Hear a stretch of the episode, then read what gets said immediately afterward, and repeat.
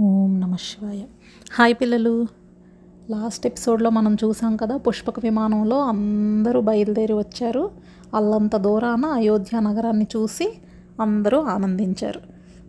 అయితే ఇప్పుడు శ్రీరాముడి పద్నాలుగు సంవత్సరాల దీక్ష ముగియబోయే టైం వచ్చేసిందనమాట ముగింపుకు వచ్చేసింది సో ఇప్పుడు రాముడు తిన్నగా అయోధ్యకు వెళ్ళలేదు. భరద్వాజ మహర్షి ఆశ్రమానికి చేరాడు. చూసావా? ఫస్ట్ మన ఇంటికి వెళ్ళిపోదాం అని ఆలోచించకుండా ముందు మహర్షిని దర్శించుకున్నాడు ఆయన. సో ఆయన దగ్గరికి వెళ్ళి ఎంతో వినయంతో ఆయనకి నమస్కరించాడు. తర్వాత ఆయనకి అన్ని కుశల ప్రశ్నలు అడుగుతున్నాడు. మీరందరూ ఎలా ఉన్నారు? మా అయోధ్యలో ప్రజలందరూ ఎలా ఉన్నారు? ఆయన ఎందుకు అడుగుతున్నారంటే ఆయన ఆశ్రమం అయోధ్యకి దగ్గరలోనే ఉంది కదా. సో విషయాలు తెలుస్తాయి కదా. అందుకని ఆయన అడుగుతున్నాడు అనమాట భరతుడు రాజ్యపాలన బాగా చేస్తున్నాడా? ప్రజల యోగక్షేమాలు అన్నీ కరెక్ట్గా తెలుసుకుంటున్నాడా? మా తల్లులందరూ హ్యాపీగా ఉన్నారా? ఇవన్నీ అడుగుతున్నాడు. అప్పుడు ఆ మహర్షి చిరునవ్వులు చిందిస్తూ ఇలా రిప్లై ఇస్తున్నాడు. భరతుడు నీలాగనే చక్కగా తాపసిలా బ్రతుకుతున్నాడు జటాధారి అయి ఉన్నాడు దీక్షతో ఉంటున్నాడు నువ్వు ఎప్పుడెప్పుడు వస్తావా? అని నీకోసం ఎదురు చూపులు చూస్తూ ఉన్నాడు. అతను నీ పాదుకులను ముందుంచుకొని రాజ్యపాలన చేస్తున్నాడు. చూడు ఎప్పుడో పద్నాలుగేళ్ళ క్రితం అన్నయ్య వెళ్ళిపోతున్నాడని ఆ మూమెంట్లో ఏదో అలా చెప్పి తర్వాత ఆ మాట మీద నిలబడకుండా అలా కూడా ఉండొచ్చు కదా. కానీ భరతుడు అలా లేడు. అప్పుడెప్పుడో చిత్రకూట పర్వతం మీద చెప్పాడు కదా అన్నయ్య నీ పాదుకులను పెట్టుకొని నేను అవే రాజ్యం చేస్తాయి నేను ఊరికే జస్ట్ అడ్మినిస్ట్రేషన్ మాత్రమే చూస్తాను. మెయిన్ పాలనంతా ఆ పాదుకులే చేస్తాయని చెప్పాడు. కానీ ఇప్పటికీ ఆయన అదే మాట మీద నిల్చొని అలా చేస్తున్నాడు. సో ఆ విషయమే చెప్పారు మహర్షి. చెప్పి నేను మొత్తం నీకు ఇప్పుడు వరకు నువ్వు ఇక్కడి నుంచి బయలుదేరి వెళ్ళి మళ్ళీ ఇప్పుడు ఇక్కడికి తిరిగి వచ్చే వరకు నీకు జరిగిన విషయాలన్నీ నాకు తెలుసు. ఎందుకంటే వీళ్ళకి దివ్య దృష్టి అలాంటి అన్ని తపశ్శక్తి అన్నీ ఉంటాయి కదా. సో దాన్ని బట్టి నువ్వు సంతోషంగా పంచవటిలో ఉన్నప్పుడు హ్యాపీగా ఎలా ఉన్నావు? తర్వాత సీతాదేవిని రావణాసురుడు అపహరించుకుపోయిన తర్వాత అప్పుడు ఎలా ఉన్నావు? ఈ వివరాలన్నీ నాకు తెలుసు. ఇన్నాళ్ళ తర్వాత నువ్వు మళ్ళీ తిరిగి రావటం అది కూడా రావణాసురుడు లాంటి రాక్షసుడిని ప్లస్ చాలామంది రాక్షసుల్ని చంపాడు కదా. ఓన్లీ రావణాసురుడిని కాదు. సో వాళ్ళందరినీ కూడా చంపేసి పా మొత్తం పాపాత్ములు ఎవరు లేకుండా చేసి నువ్వు మళ్ళీ ఇక్కడికి రావడం నాకు చాలా సంతోషంగా ఉంది రామా. అని చెప్పాడు. నీకు దేవతలందరూ నీ దగ్గరికి రావడం వాళ్ళు నీకు వరాలు ఇవ్వడం ఇవన్నీ కూడా నాకు తెలుసు. సరే ఇప్పుడు నేను కూడా నీకు సంతోషంతో ఒక వరాన్ని ఇస్తున్నాను. ప్రస్తుతానికి మా ఆతిథ్యాన్ని ఇక్కడ స్వీకరించు. అయోధ్యకి రేపు వెళ్దు కానీ అని చెప్పాడు. సరే ఆయన చెప్పాక రాముడు వెంటనే ఓకే అన్నాడు. ఆ లేదు లేదు నేను వెళ్ళిపోవాలి అనలేదు. మహర్షి ఉండమన్నప్పుడు ఉన్నాడు తను. అయితే వరం ఇస్తానన్నాడు కదా. అందుకు రాముడు ఏదైనా అడగొచ్చు. కానీ ఏం అడిగాడో తెలుసా?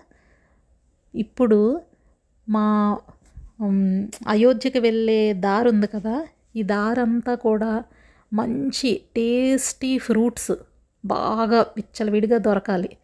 ప్రతి కాలంలో కూడా చక్కగా పండుతూ ఉండాలన్నమాట. అలాంటి వరం ఇమ్మని అడిగాడు. మీరు ఆలోచించండి రాముడికి ఎందుకు అలాగా? ఏంటి తనకు ఫ్రూట్స్ ఏమీ దొరకవా? ఈ దారిలో అంత ఫ్రూట్స్ ఉండాలని ఎందుకు అడిగాడు?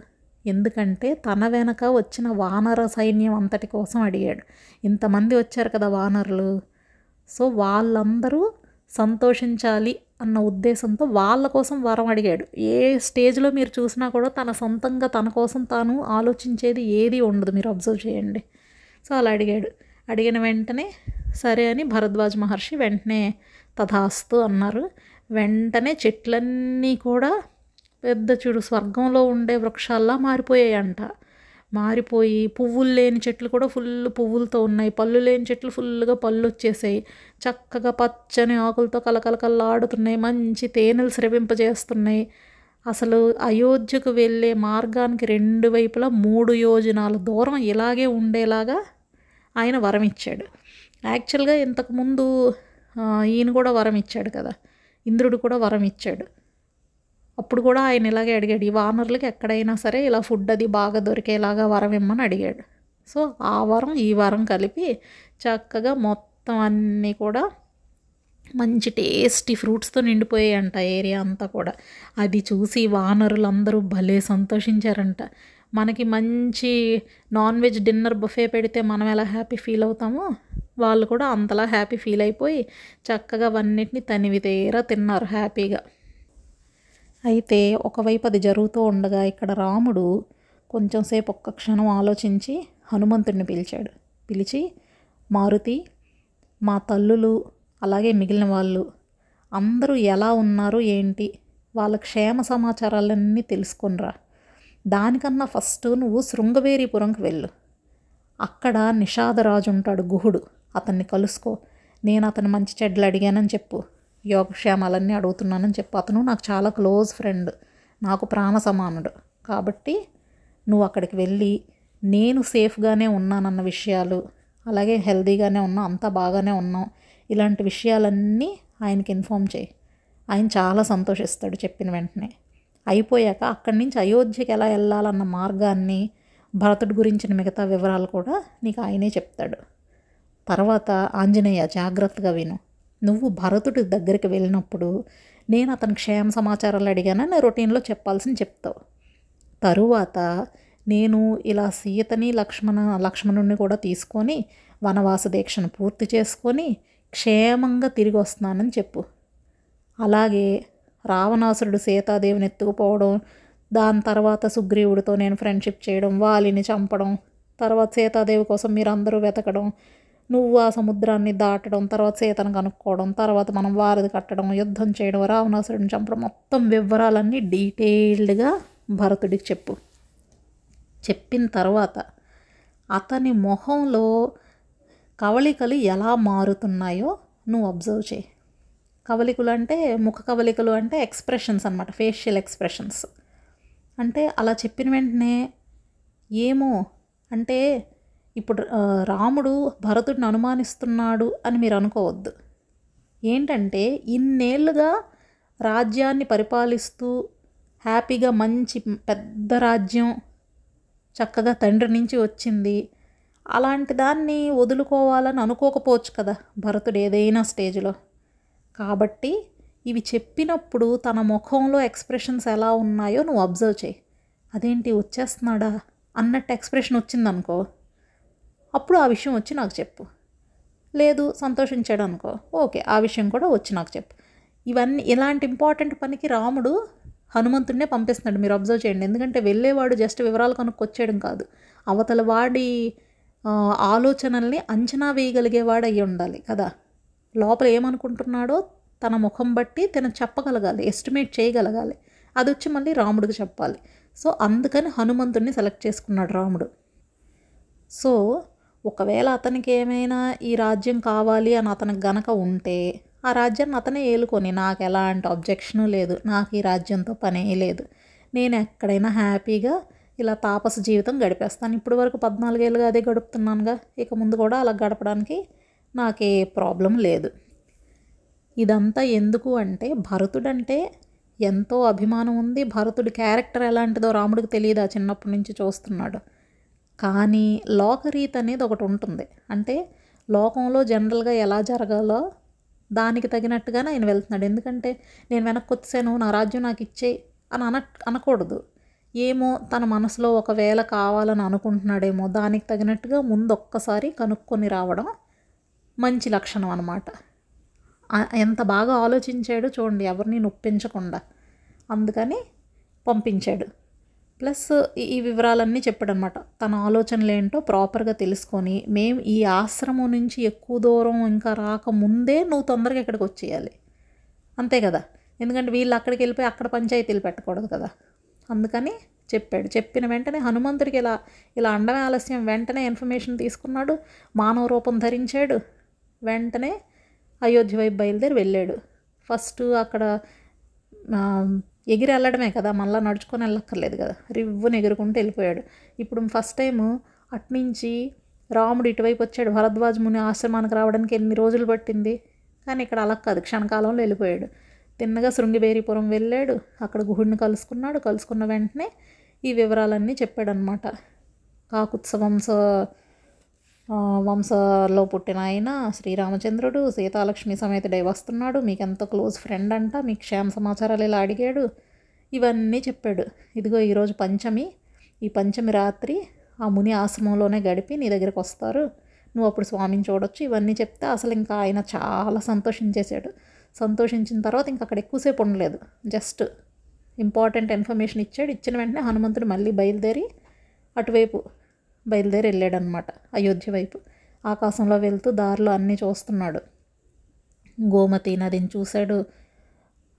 దాని తర్వాత రకరకాల విలేజెస్ చూశాడు. చక్కగా సుసంపన్నంగా ఉన్నాయి విలేజెస్ అన్నీ కూడా. పచ్చని పంటలు అన్నీ బాగున్నాయి. అవన్నీ దాటాక నందిగ్రామ సమీపంలోకి వెళ్ళాడు. నందిగ్రామం అంటే ఏంటి? మీకు గుర్తుందా? నేను ఎప్పుడో చెప్పాను. భరతుడు అయోధ్యకు మళ్ళీ తిరిగి వెళ్ళలేదు. అన్నయ్య ఎలా వనవాసం చేస్తున్నాడో తను అలాగనే.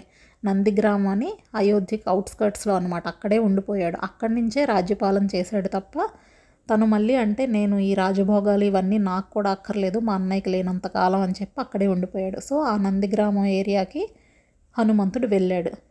వెళ్ళి అక్కడ చూశాడు. ప్రజలందరూ సంతోషంగా హ్యాపీగా ఉన్నారు. అన్ని దూరం నుంచి చూస్తే చాలా బ్యూటిఫుల్గా ఉంది. మంచి మంచి వనాలు ఉన్నాయి అంతా బాగుంది.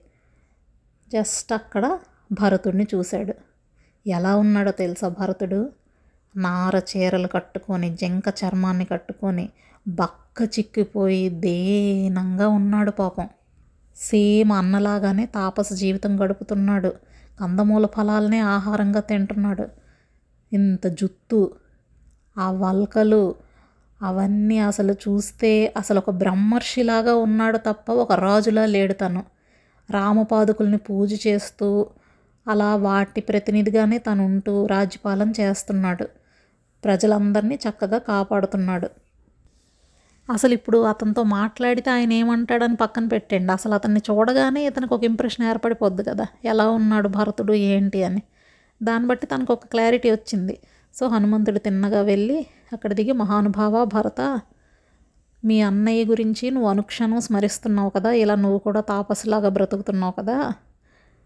ఇప్పుడు ఆయన క్షేమ సమాచారాలు నీకు చెప్తాను విను. ముందు నీ గురించి వివరాలన్నీ అడిగాడు ఆయన. నీకు సంతోషకరమైన వార్త చెప్తున్నాను. ఇంకా నువ్వు ఎంత తీవ్రమైన ఏడుపు నీవన్నీ విడిచిపెట్టు. ఆయన వనవాస దీక్షను ముగించుకొని వచ్చేస్తున్నాడు. క్షణంలో నీ దగ్గర ఉంటాడు ఆయన అని చెప్పి చెప్పాడు. సీతాదేవి లక్ష్మణుడు కూడా ఆయన వెంట ఇక్కడికి వస్తున్నారు అని. అంతే. అది విన్న వెంటనే భరతుడు మొహం సంతోషంతో పొంగిపోయి నేల మీద పడి తనను తాను మర్చిపోయాడంట పూర్తిగా. అంటే బాగా ఓవర్ ఎగ్జైట్ అయితే ఎలా అవుతుంది? అలా ఒక్క క్షణకాలం తర్వాత అప్పుడు లేచి నిల్చున్నాడంట. అసలు తన ఆనందం ఏ లెవెల్లో ఉందంటే హనుమంతుని వెంటనే తనివి తీర గట్టిగా కౌగిలించుకున్నాడు. కౌగిలించుకొని కళ్ళ నుంచి ఆనందాశ్రువులు అనమాట ఆనంద బాష్పాలు అంటారు కదా అలా నాన్ స్టాప్గా కారిపోతున్నాయి. మహాత్మా ఎవరు మీరు? అసలు మీ దివ్య తేజస్సు చూస్తుంటే నువ్వు మానవ మాత్రుడు లాగా మాత్రం అనిపించట్లేదు. నువ్వు మనుష్యుడి రూపంలో వచ్చిన దేవుడివి. అసలు నువ్వు చెప్పిన మాట నాకు అసలు ఎలా ఉందంటే నేను చెప్పలేను. ఎంత ఆనందంగా ఉందో. నీకు తగిన బహుమతి ఇవ్వాలి నేను. నీకు లక్ష గోవులు ఇస్తాను. ఒక వంద వంద కాదు కొన్ని వందల గ్రామాలు. హండ్రెడ్స్ ఆఫ్ గ్రామాలు నీకు ఇచ్చేస్తాను. అలాగే చక్కగా పదహారు మంది కన్యల్ని నీకు భార్యలుగా అప్పగిస్తాను. నీకు ఇచ్చి పెళ్ళి చేస్తాను. అని ఇలాంటివన్నీ వెంట వెంటనే వరాలు ఇస్తున్నట్టుగా చెప్పేస్తున్నాడు అనమాట అంటే భరతుడి ఆనందం ఎంత ఉంది? దానిలో మనం చూడాల్సింది ఏంటి? భరతుడికి తన అన్నయ్య మీద ఉన్న ప్రేమను చూడండి. మహాత్మా మా అన్నయ్య శ్రీరాముడు దండకారణ్యానికి వెళ్ళి ఎన్నో సంవత్సరాలు గడిచిపోయి ఎంత కాలానికి తన గురించిన ఇన్ఫర్మేషన్ ఫస్ట్ టైం విన్నాము. ఎక్కడున్నాడో ఎలా ఉన్నాడో ఏమీ తెలియక ఎంత బాధపడుతున్నామో మీకు తెలియదు అలాంటిది మీరు వచ్చి ఇప్పుడు ఇలాగ చెప్పడం వల్ల మాకు చాలా ఆనందంగా ఉంది. అసలు ఇన్నాళ్ళు తను ఏమయ్యాడు ఎలా ఉన్నాడు ఏంటి ఆ వివరాలు మీకు ఏమైనా తెలిస్తే మాకు చెప్పండి అని అడిగాడు అనమాట అడిగితే వెంటనే ఆంజనేయ స్వామి మొత్తం స్టోరీ అంతా చెప్పడం మొదలుపెట్టారు అంటే మీ దగ్గర నుంచి వెళ్ళాక మీరు అప్పుడు చిత్రకూట పర్వతం మీద ఇలా కలిశారు కదా ఇవన్నీ జరిగిన తర్వాత అక్కడి నుంచి మొత్తం వీళ్ళు ఇన్ని సంవత్సరాలు ఎక్కడెక్కడ ఏ ఆశ్రమాలకు వెళ్ళారు ఎలా గడిపారు దారిలో కొంతమంది రాక్షసులను ఎలా చంపారు ఈ వివరాలతో సహా. మీకు అన్నీ గుర్తున్నాయా? మొత్తం అరణ్యకాండ అంతా కూడా చెప్పాడనమాట. అరణ్యకాండ సుందరకాండ దాని తర్వాత వచ్చిన యుద్ధకాండ వరకు డీటెయిల్డ్గా డీటెయిల్డ్గా అంటే మళ్ళా రోజుల తరబడి చెప్పుకోలేదు వివరాలన్నీ. ఎందుకంటే ఇప్పుడు తన వెంట రాముడి వెంట వస్తున్న చాలామంది ఉన్నారు కదా. వాళ్ళెవరో ఏంటో వీళ్ళకి తెలియాలి కదా. అందుగా అందుకే ముందస్తుగా అన్ని వివరాలు చెప్తున్నాడు అనమాట డీటెయిల్డ్గా చెప్పాడు. ఆ విరాధుడు రాక్షసుడిని చంపడం కరదోషనాథులను చంపడం కబంధుడిని చంపడం అలాగే సీతాదేవి రావణాసుడు అపహరించకపోవడం మొత్తం డీటెయిల్డ్గా మొత్తం చెప్పాడు. అవన్నీ చెప్పాక ఇదిగో ఇప్పుడు పుష్పక విమానం ఎక్కి కిష్కింద నగరం దగ్గర దిగారు. తర్వాత వాళ్ళందరినీ కూడా ఎక్కించుకున్నారు. అక్కడి నుంచి భరద్వాజ ఆశ్రమానికి వచ్చారు. ఇదిగో ఇప్పుడు ఆ మహర్షి దగ్గరే ఉన్నారు. రేపు పుష్యమి నక్షత్రం మంచి శుభదినం కాబట్టి రేపు మీ దగ్గరికి వాళ్ళు వస్తారు అని చెప్పిన వెంటనే ఇంకా భరతుడు పరమానంద భరితుడైపోయాడు. నాళ్ళకి నా కోరిక తీరుతుంది కదా అని చాలా సంతోషించాడు. సంతోషించి వెంటనే తన తమ్ముడిని పిలిచాడు అనమాట శత్రుఘ్నుడిని. పిలిచి మొత్తం అరేంజ్మెంట్స్ అన్నీ చేయమని చెప్పాడు అనమాట ఈ ఇన్ఫర్మేషన్ అంతా తమ్ముడికి కూడా చెప్పాడు. అతను సంతోషించాడు. తర్వాత మొత్తం నగరంలో ప్రతి దేవాలయాన్ని డెకరేట్ చేయాలి దారులన్నీ డెకరేట్ చేయాలి మండపాలన్నీ కట్టాలి పూలమాలలు పెట్టాలి. ఇంకా ఇది అది కాదు. మొత్తం వీణ వేణు మృదంగం అన్ని వాయిద్యాలు అన్నిటితో పాటు మనం ఎదురేగి రాముణ్ణి ఆహ్వానించాలి. మనందరం కూడా రాముణ్ణి దర్శించడానికి బయలుదేరదాం అని చెప్పిన వెంటనే శత్రుఘ్నుడు కొన్ని వేల కొలది స్వచ్ఛంద సేవకులు వచ్చారంట ఈ పనులు చేయడానికి. స్వచ్ఛంద సేవకులు అంటే ఇప్పటి భాషలో చెప్పాలంటే వాలంటీర్స్. అంటే మనం డబ్బులు ఇచ్చి నువ్వు ఈ పని చేయని చెప్పడం కాదు. ఆ ఊరు ప్రజలే అసలు రాముడు వస్తున్నాడు అనేసరికి వాళ్ళే స్వచ్ఛందంగా ముందుకొచ్చి మొత్తం అన్ని పనులు చేయడం మొదలు పెట్టారంట సో నంది గ్రామం నుంచి అయోధ్య వరకు ఉన్న దారంతా మొత్తం లెవెల్ చేసేయండి చేసేసి మొత్తం క్లీన్ చేయండి మొత్తం వాటర్తో తడ తడపండి. ఎందుకంటే మనుషులు నడుస్తూ ఉంటే డస్ట్ దుమ్ము అది రేగుతుంది కదా. అలా రేగకుండా ఉండడానికి చక్కగా జలంతో తడపండి. తడిపితే చల్లగా కూడా ఉంటుంది కదా. అలాగే పువ్వులతో డెకరేట్ చేయండి. ఇంక ఇవన్నీ శత్రుఘ్నుడు చెప్పాడు. వెంట వెంటనే అన్నీ జరిగిపోయి మొత్తం ఈ రాజమాతలు ముగ్గురు బయలుదేరారు. ఊర్లో ఉన్న స్త్రీలు బ్రాహ్మణులు రాజకుమారులు ఇంకా ఇంపార్టెంట్ పీపుల్ ఉంటారు కదా విఐపీస్ మంత్రులు సుమంత్రుడు వాళ్ళంతా ఉన్నారు కదా గుర్తుందా మీకు? సో చాలా కొన్ని మదపటేనుగులు కొన్ని వేల కొలది బయలుదేరాయి. ఎంతమంది వెళ్ళారంట.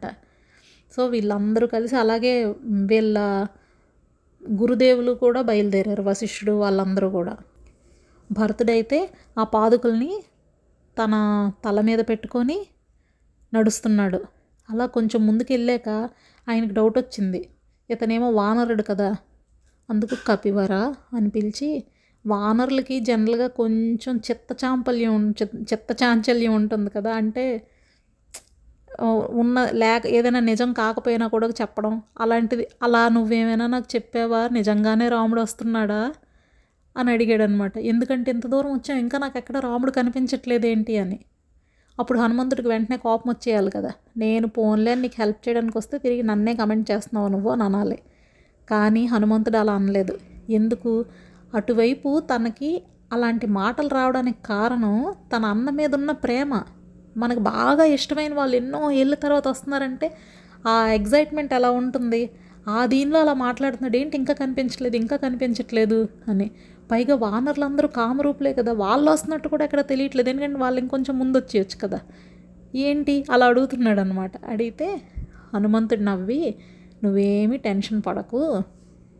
నీకు ఈ దారంతా చూస్తే అర్థం అవట్లేదా? మొత్తం చెట్లన్నీ కూడా పువ్వులు కాయలతో ఫుల్గా ఉన్నాయి. ఎందుకంటే ఇంద్రుడు వరం ఇచ్చాడు భరద్వాజ మహర్షి కూడా వరం ఇచ్చారు ఆ దూరంగా వానరులు కిలకిలమంటూ వాళ్ళ శబ్దాలు వినిపించట్లేదా నీకు?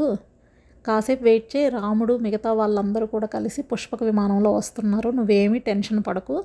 అదిగో అటువైపు చూడు అంత దూరంగా కనిపిస్తుంది పుష్పక విమానం. అదిగో దానిలోనే మీ అన్నయ్య వాళ్ళందరూ వస్తున్నారు అని చెప్పాడు. భరతుడు ప్లస్ ఊర్లో వాళ్ళందరూ కూడా ఆ పుష్పక విమానాన్ని చూశారు. తర్వాత ఏం జరిగిందో రేపు తెలుసుకుందాం. బాయ్ పిల్లలు.